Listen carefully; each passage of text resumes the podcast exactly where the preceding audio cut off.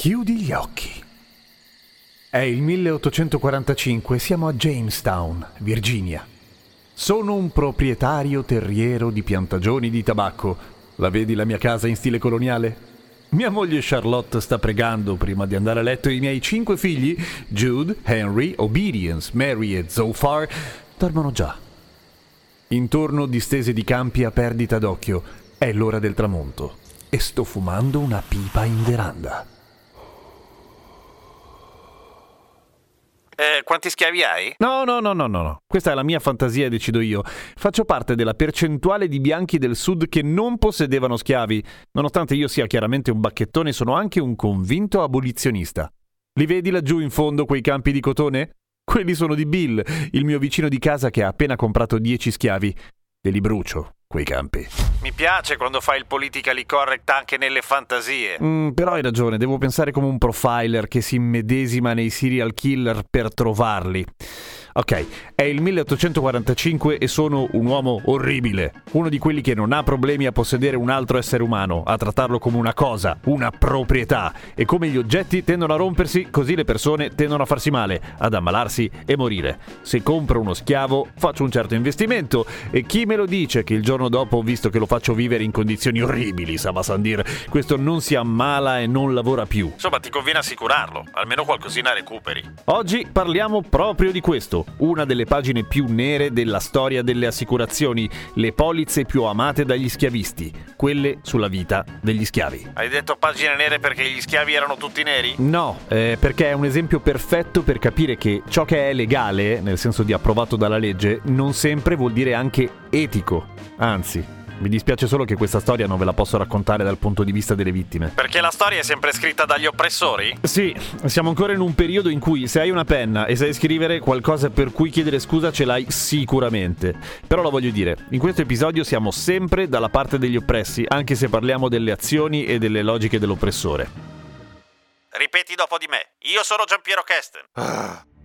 Io sono Giampiero Kesten. Quello di cose molto umane, umani molto umani e cose molto americane. Quello di cose molto umane, umani molto umani e cose molto americane. E come tutti morirò. Ah, Ma sapendolo prima, dall'inizio, mi organizzo. Dai, finiscila, dai.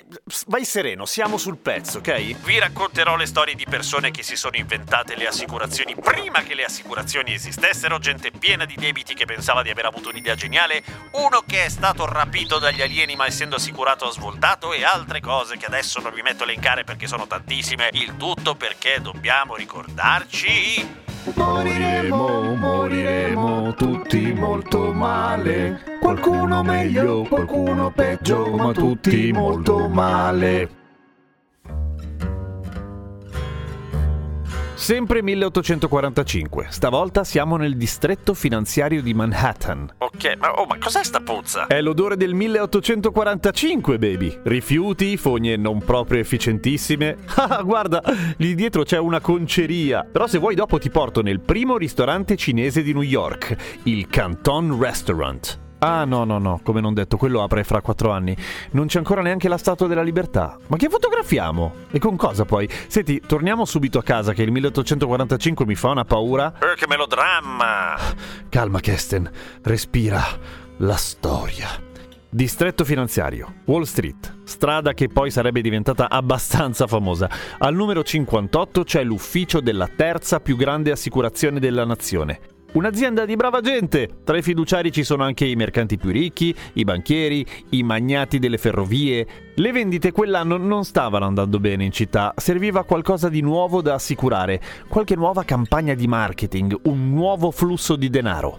E la risposta arrivò dal sud ad esempio da Richmond, Virginia, dove un loro agente di commercio riuscì a vendere 30 polizze in un solo giorno.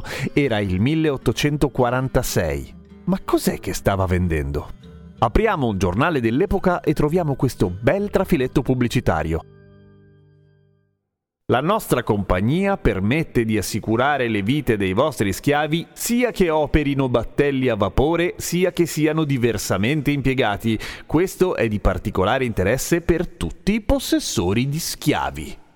Sì, Quell'agente di vendita, insieme a centinaia di altri venditori sparsi per tutto il paese, stavano proprio vendendo assicurazioni sulla vita degli schiavi. E le pubblicità non erano solo nei giornali locali, c'erano delle vere e proprie brochure con cui le compagnie assicurative pubblicizzavano il nuovo servizio, Assicurazione Schiavi. Possessori di schiavi, venite che vi offriamo un tè e parliamo di tariffe. E ci hanno fatto i soldi con sto schifo? Uh, il discorso è complesso anche perché non è semplice avere accesso ai documenti assicurativi di quel periodo. Grazie alla pressione di attivisti neri nei primi anni 2000 sono state emesse delle leggi di divulgazione che obbligavano le compagnie assicurative con attività commerciali attive in epoca di schiavitù a consegnare i propri registri e gli archivi. Delle 40 compagnie che sicuramente vendevano polizze sugli schiavi, la maggior parte sono chiuse da tempo e anche quelle che ancora oggi campano bene non avevano conservato tutti i dati, i registri e la roba ufficiale. Qualche compagnia che però ha trovato e consegnato i documenti c'è e queste vecchie carte hanno aiutato a inquadrare l'impatto economico, culturale, sociale e morale che queste polizze hanno avuto. E sicuramente non è l'impatto economico, culturale, sociale e morale che le assicurazioni dovrebbero avere. Ma almeno hanno chiesto scusa? Sì, qualcuno si è sperticato in scuse e per espiare fa donazioni alle cause afroamericane. Altri dicono abbiamo cambiato dieci nomi da allora, non possiamo avere responsabilità di qualcosa che hanno fatto persone orribili morte da secoli. Morte malissimo da secoli. Già, eh, ma tornando alla domanda, ci hanno fatto i soldi con questo schifo? Ni. Cioè, dal punto di vista puro e semplice di entrate e uscite non c'era un grande margine di guadagno.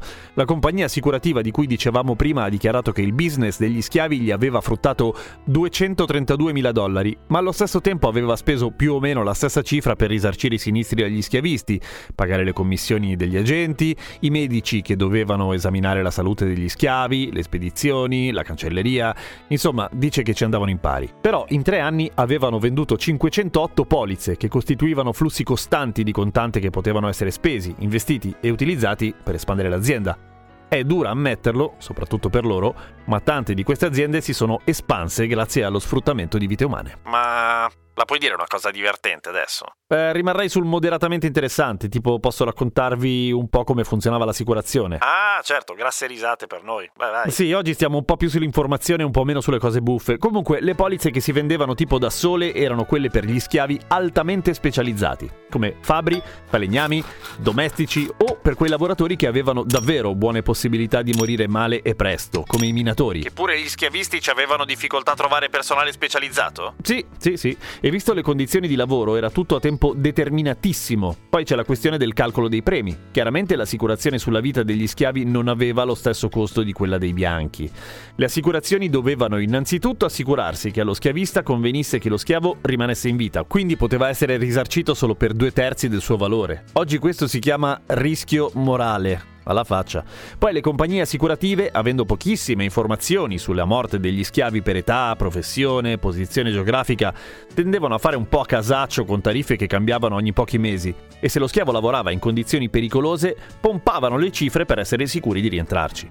In più, gli schiavisti non potevano fare due assicurazioni sullo stesso schiavo con due compagnie diverse e poi fare fuori lo schiavo guadagnandoci su. Rischio morale di nuovo. Imparo in fretta, eh? Anche se di morale c'è proprio poco. Per capire il mood con cui schiavisti e assicuratori parlavano di persone come fossero comodini, c'ho qui una lettera di John Day di Norfolk, Virginia, datata 1835. Sta scrivendo al suo agente assicurativo e userò la parola nero perché l'altra ovviamente mm, no, mi rifiuto. Vorrei fare un'assicurazione su un nero per 7 anni, rinnovabile se voglio alla scadenza. Ha 23-24 anni, è sano in ogni aspetto molto probabilmente, è un buon falegname, affidabile e costante. Per lui ho rifiutato la scorsa settimana 1200 dollari perché se vive è una buona proprietà e propongo di assicurarlo a 1500 dollari. Accettate di valutarmelo così? Può essere fatto senza che venga a Norfolk o dovete vedere per forza il nero? Cioè non voleva neanche spostarsi. Già, Spero che lo schiavo sia scappato e che la fuga fosse esclusa dalla copertura. Che poi, stavo pensando, seguimi perché il ragionamento è da essere umano orribile, eh? Giusto per capire. Di solito si assicura qualcosa o qualcuno a cui teniamo molto, specie la propria vita per proteggere i cari.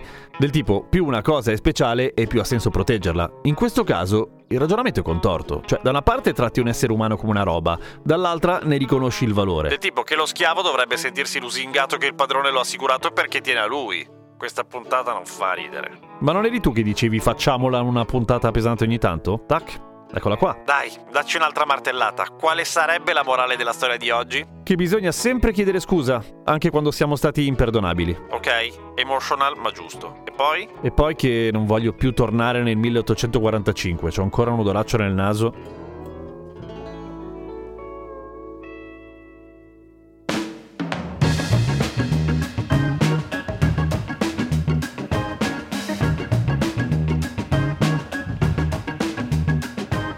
Hai ascoltato Moriremo tutti, un podcast di Square Life realizzato da Voice. I testi sono scritti da me e da Chiara Giontella. La post-produzione e il sound design sono di Alessandro Levrini. E te sei Giampiero Kester. E io sono Giampiero Kestensi.